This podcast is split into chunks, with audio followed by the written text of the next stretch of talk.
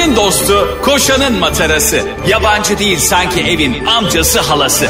Ağlayan'ın su geçirmez maskarası program. Anlatamadım Ayşe Balıbey ve Cemişçilerle beraber başlıyor. Arkadaşlar günaydın. Anlatamadığımdan hepinize iyi akşamlar.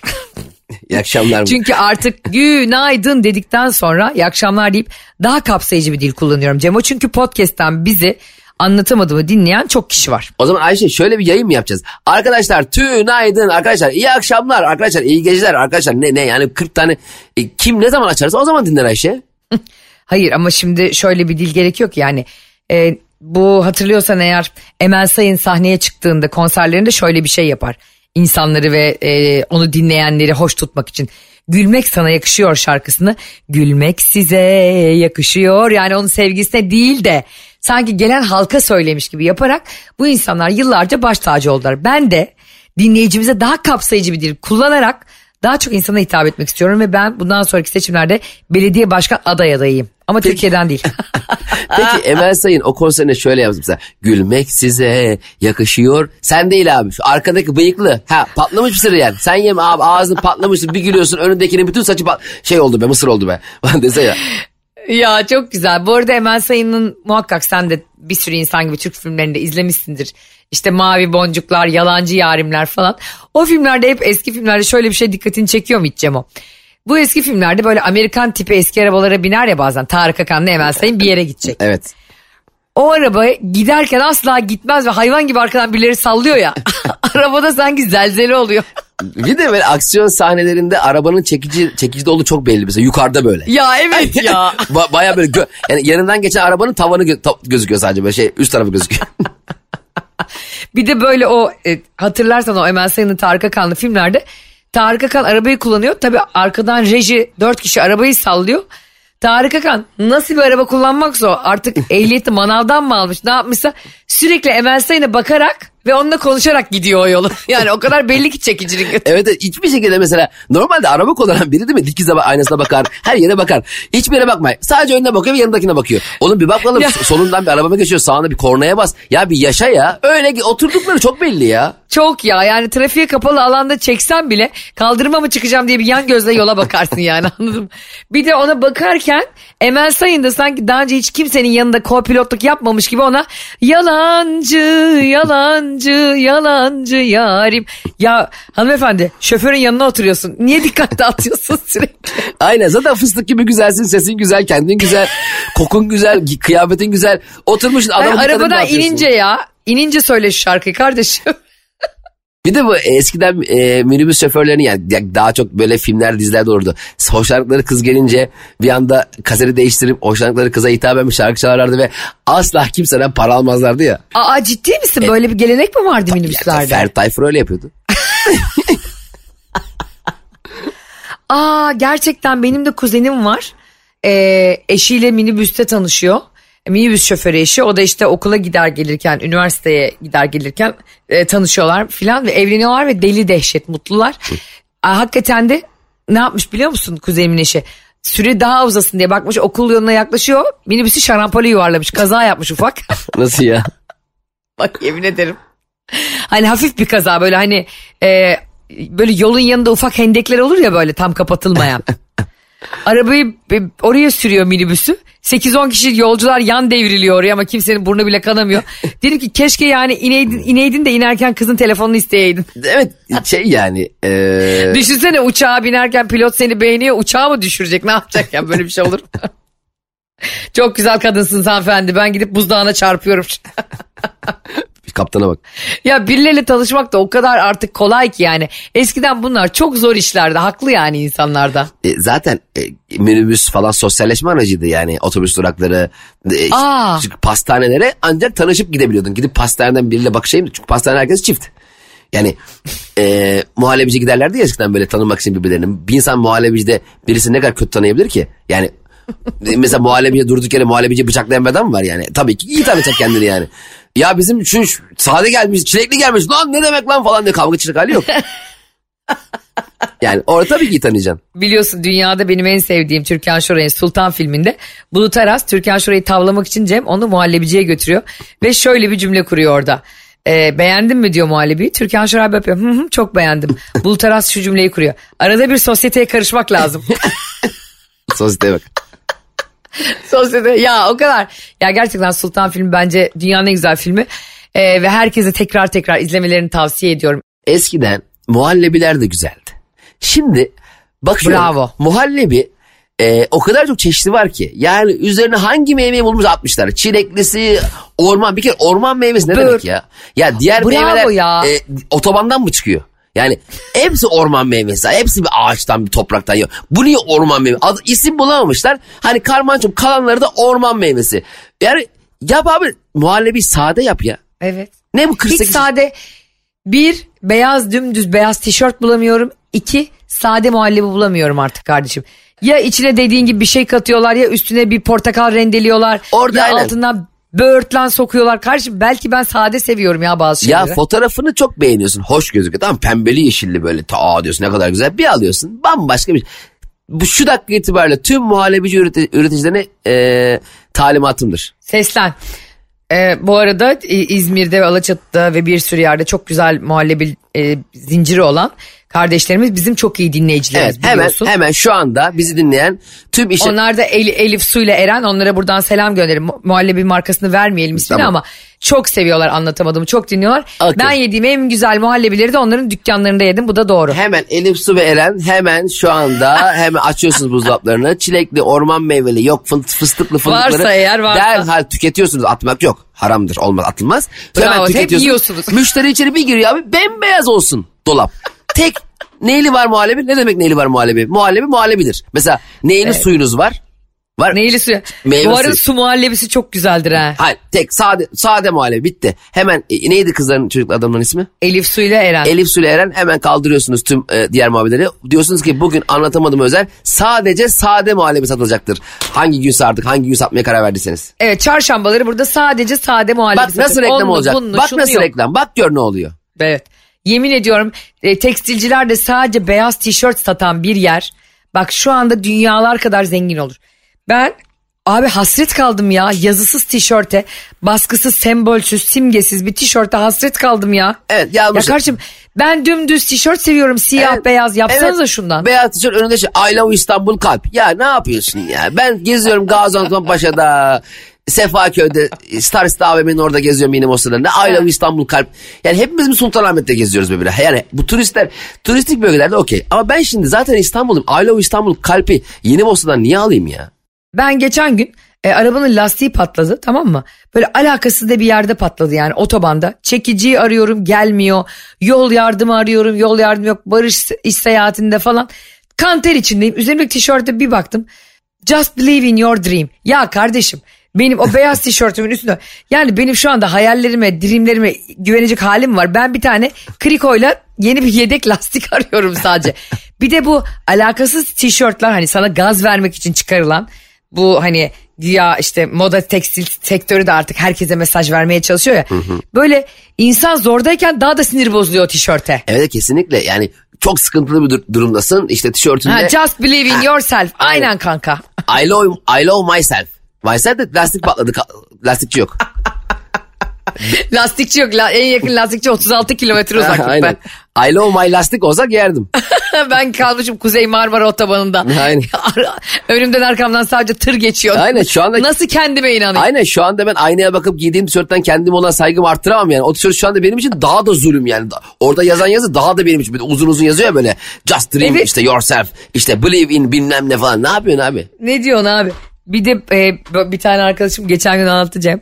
Kız arkadaşıyla arabaya binmişler. Yolda giderlerken tişörtten aklıma geldi. Çok güzel bir tişört almış kendi böyle özenmiş bezenmiş falan.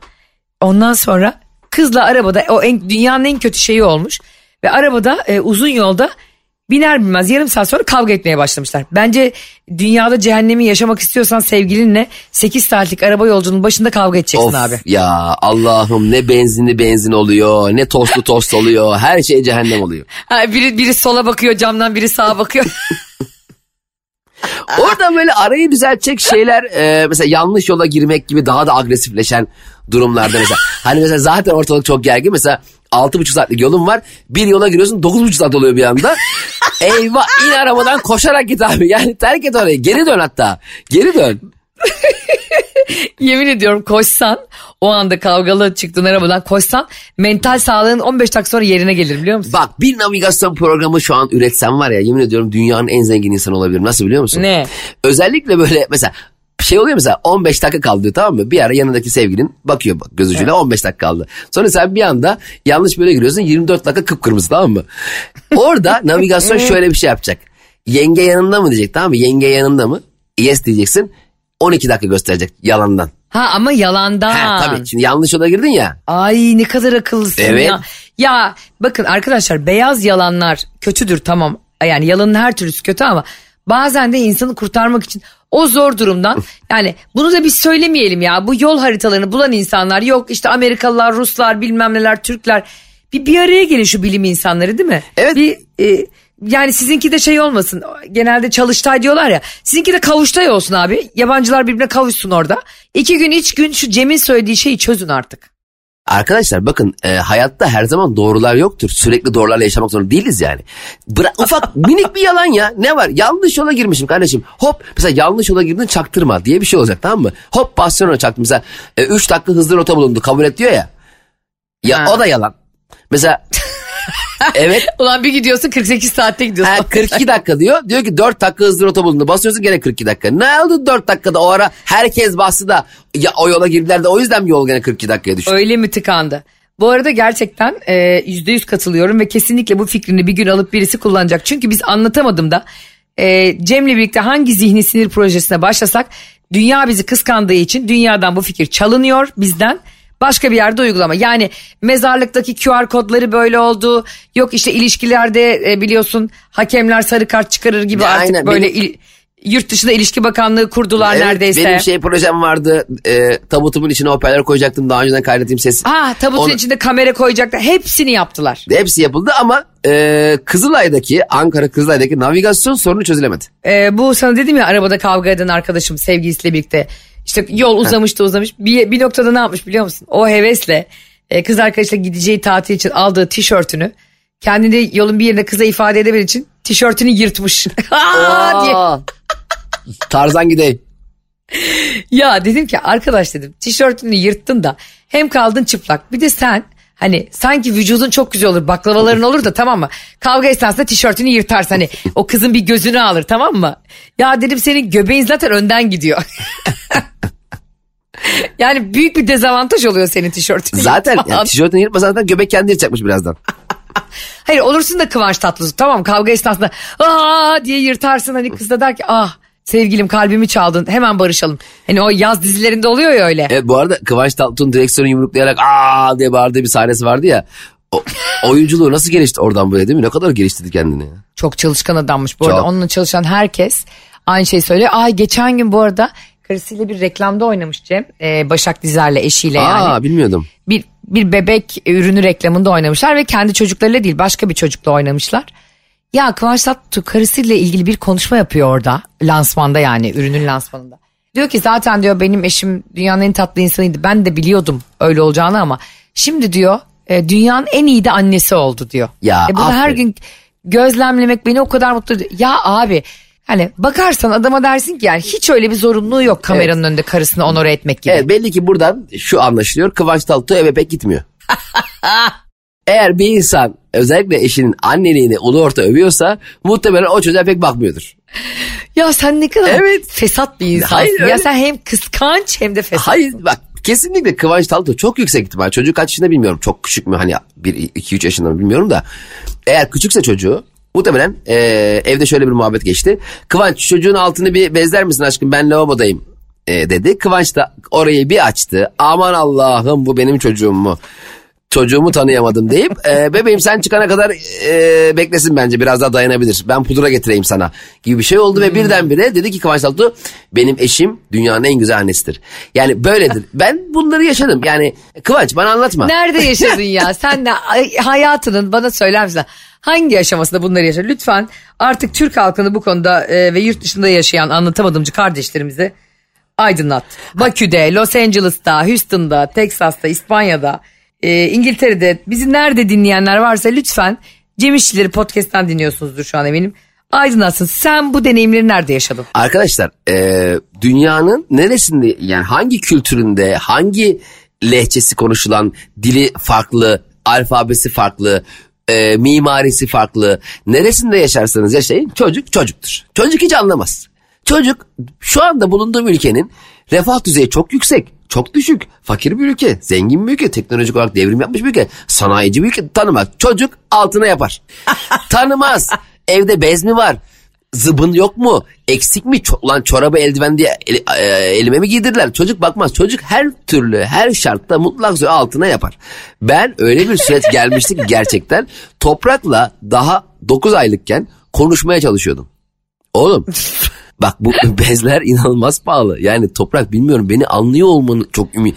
Ben bir ara kafayı sıyırdım çünkü. Yani 9 aylık çocukla uzun uzun konuşuyordum. Belki diyordum hani bir yerde hani telepatik olarak beyin bir bazı frekansları idrak eder. Çünkü biz hamilelik sürecinde hep konuşuyorduk ya. Belki oradan bazı kelimeleri idrak eder diye bir denedim şansım ama ben konuşurken yaptı. Belki bana acır diyordun yani. Suratıma yaptı ya. Evet abi diyor, doğru söylüyorsun. Dünyanın her yerinde çocuk çocuktur yani. Ee, ne ist- isterse çok çok zengin Rockefeller ailesinin çocuğu olsun. İsterse bizim çocuklarımız olsun. Çocuk tuvaletini yapacak yani. Bak sana bir söyleyeyim mi? Ee, bebek bezi o kadar pahalı ki. Yani şöyle bir şey düşün Ayşe. Evde tuvalet var. Daha da şu an daha da yani toprak Aynen. doğduğundan beri herhalde 100 katına çıktı. Hala hep pahalı. Her zaman da pahalı ama şöyle bir şey dü- düşün. Evde tuvalet var giriş paralı. Tam olarak öyle. Her yaptığında atıyorum 30 lira gidiyor. Yani çocuğun bir tuvalet yapması 30 lira. Düşünsene evli, bir evli tuvalet olsa 30 lira olsa giriş ben bu haftada bir falan girerim herhalde. Ya sen var ya zehirlenme pahasına girmez tutmazsın kardeşim biliyor musun? Ben seni o kadar iyi tanıyorum ki gerçekten. Ya e, geçen gün arkadaşlarımızla oturuyoruz yemekte ve e, onlar da ilişkileriyle ilgili sana da bunu söyleyeyim bir konuyu konuşuyorlar. Yani çözemedikleri evde çözemedikleri bir meseleyi bizim yanımızda açtılar konuyu Ayşe, tamam mı? Hemen araya gireceğim sen atmaya devam et.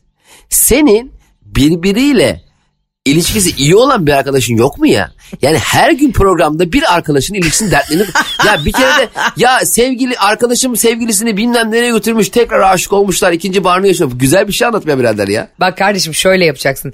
İlişkileri toksik ve kötü insanları etrafına toplayıp kendi haline hep şükredeceksin. Çünkü düşünsene çiçek gibi anlaşan birbirine harika davranan aşk üçünde yüzen aşk üçünde mi? On üçün diyen Ahmet San gibi oldum.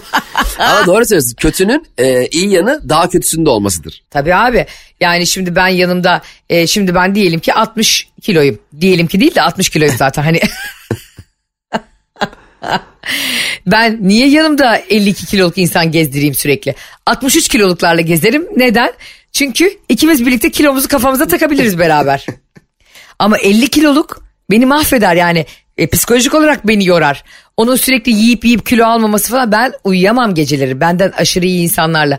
Şimdi e, aynı şekilde evliliklerinde ya tabii ki öyle bir şey yok şaka yapıyoruz da denk geldi hakikaten de. E, şimdi konuşuyorlar evde biz gelmeden önce tartışmışlar tamam mı? Dünyanın en kötü şeyi ne biliyor musun Cemo? E, o insanlara hakem olmak zorunda kalmak evlerine oturmaya gittiğinde. E, ikisini de mi tanıyorsun yoksa biri mi Evet. arkadaşın?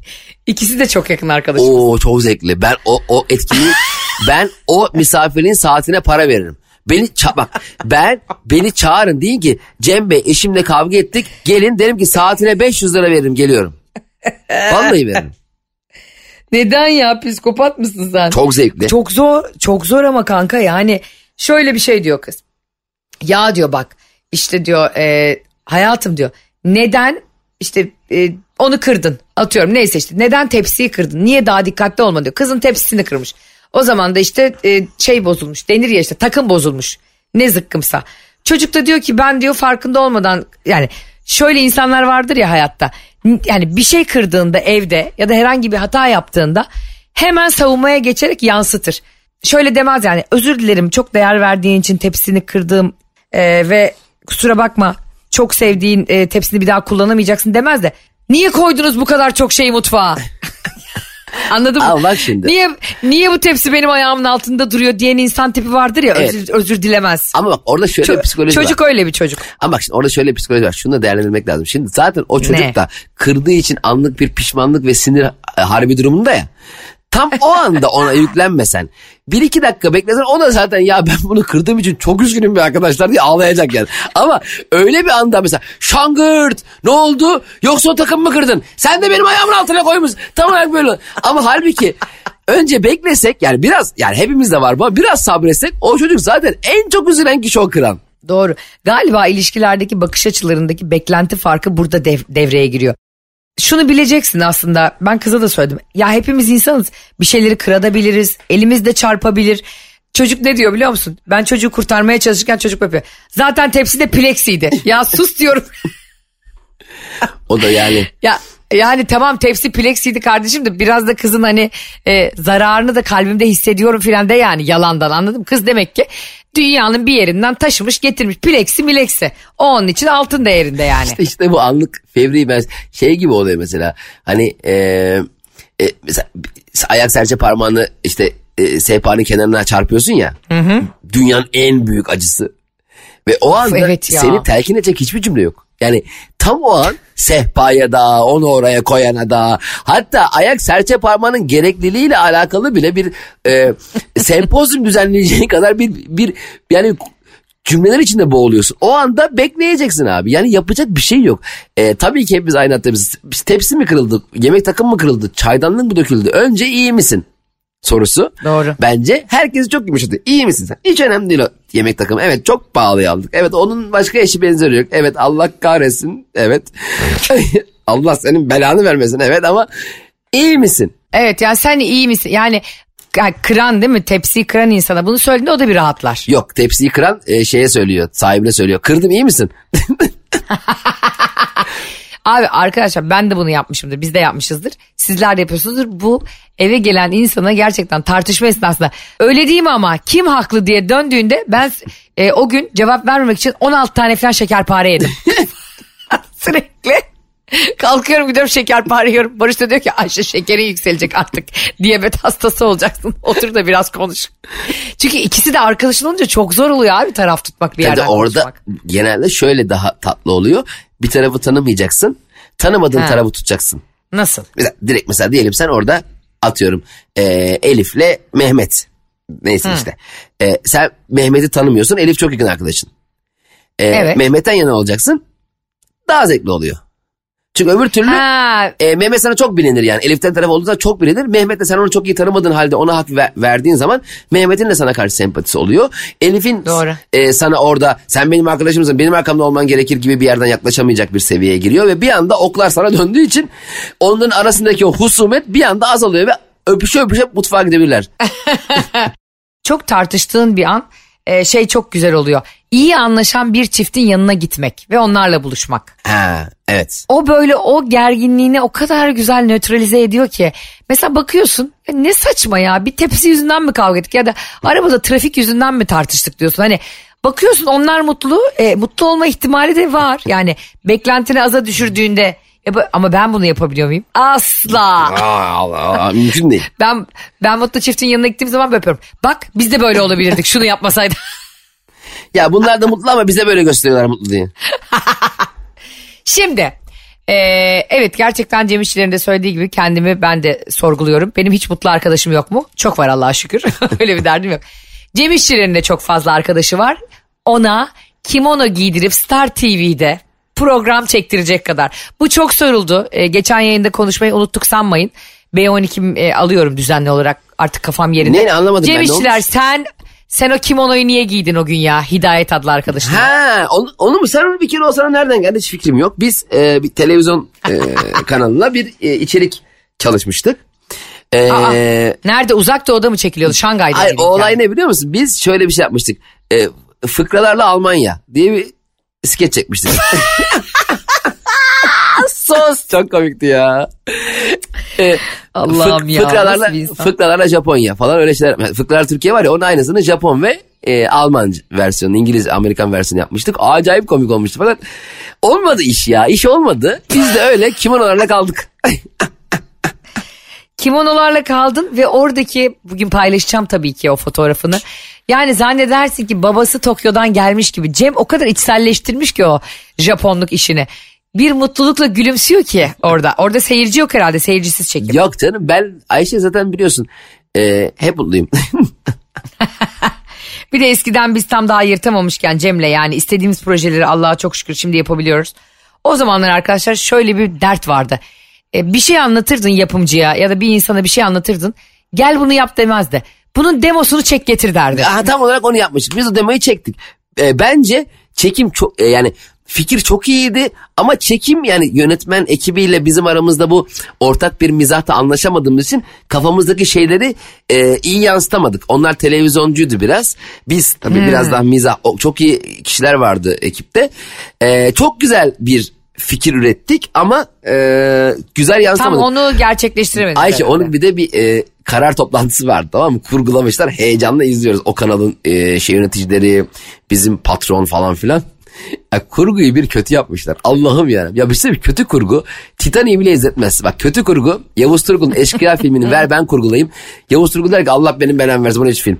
Yani Çok doğru. O yüzden Biz çok de bu anlamda olmuştu. mesela çok şanslıyız Fatih'le çalıştığımız için. Bir, bir Kesin, kere daha teşekkür ederim. mükemmel bir ya, ya karnavalda gerçekten inanılmaz bir şey sistemi var yani dijital e, ses dünyası nedir bunun adı bilmiyorum hani mesela e, kayıt ses e, dünyasındaki ekipmanlar olarak ve editörel anlamda müthiş bir profesyonellik var biz o konuda çok şanslıyız abi. Gerçekten öyle. Ee, o yüzden Karnaval'a, Metro FM'e e, bizi size ulaştıran herkese çok teşekkür ediyoruz bir kez daha. Evet.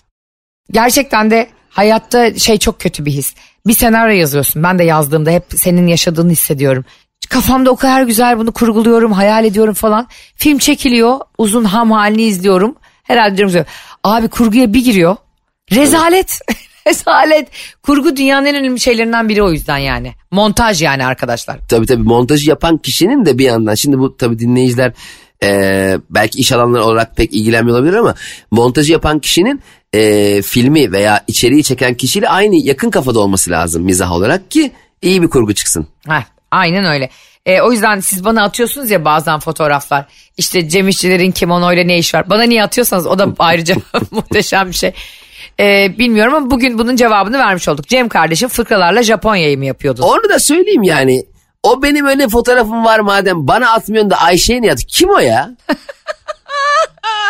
Onu da söyleyecek halimiz yok. Kaynağını söyleyen gıybetçi mi olur? E yani evet. Şimdi arkadaşlar e, çok komik ve eğlenceli bir e, DM geldi anlatamadım dinleyicilerinden. Ben de hemen Cem'e attım ve çok güldük buna.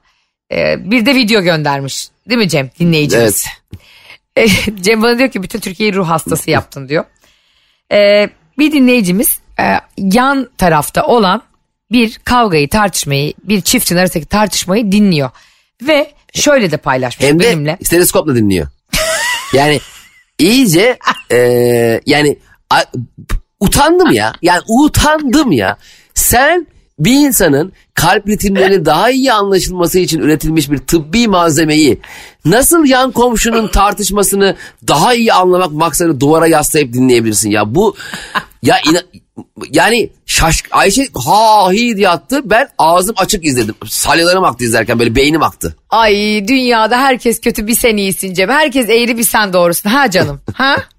O zaman madem böyle bu kadar dedikodu programları niye reytinglerde üst sıralarda bir de bunu düşünmek lazım. Dedikodu programları reytinglerde üst sırada olması bir problemdir. Bir problem değildir kardeşim. Türkiye'de e, olduğumuzu gösterir. 200'lü 200'lü açıklamalar yapmayalım. Biz bu işi seviyoruz kankim. Stalklamayı da seviyoruz. insanların hayatını izlemeyi de seviyoruz. Merak etmeyi de seviyoruz. O yüzden anlatımacımcılar, anlatımacımcılar, bacımcılar e, açtığımız yolda gösterdiğimiz hedefe yürümeye devam. Şöyle bir mesaj gelmiş bak size okuyayım çok güleceksiniz. Ayşe abla merhaba. Sizin dinleyiciniz olmadan önce yani anlatamadım dinlemeden önce gayet makul sıfır kıskançlık insanların özel hayatına saygılı biriydim. Bize bak ne hale getirmişsin. Sende o potansiyel varmış demek ki birdenbire öyle olmazsın. o da doğru.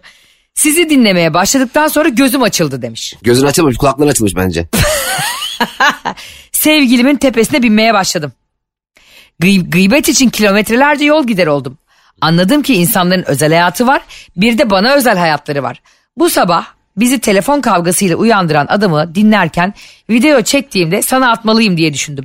Eserinle gurur duyacağına eminim demiş. Hayır. Bak şimdi ben ben bu mesajla niye nasıl gurur duymam? ya? Hayır ben müdahale, müdahale ediyorum. Ben sen ve senin ruh hastası insan yaratmanı e, hani böyle çizgi filmlerde bir profesör olur ya herkesin beyinlerini alacağım. Beyinsiz bir dünya yaratacağım falan böyle olur ya. E, He-Man falan onunla savaşır. Ya bu- bunun gibi bir şey. Ben oradaki He-Man'im kardeşim. Sen iskeletorsun. Ben iskeletor değilim ben Shredder'ım. Bak şimdi. e, sen başkasının başkasının kendi özel hayatını duyabilirsin, dinleyemezsin. Duymak başka, dinlemek başka. Dinlemek bir efor gerektiren bir eylem.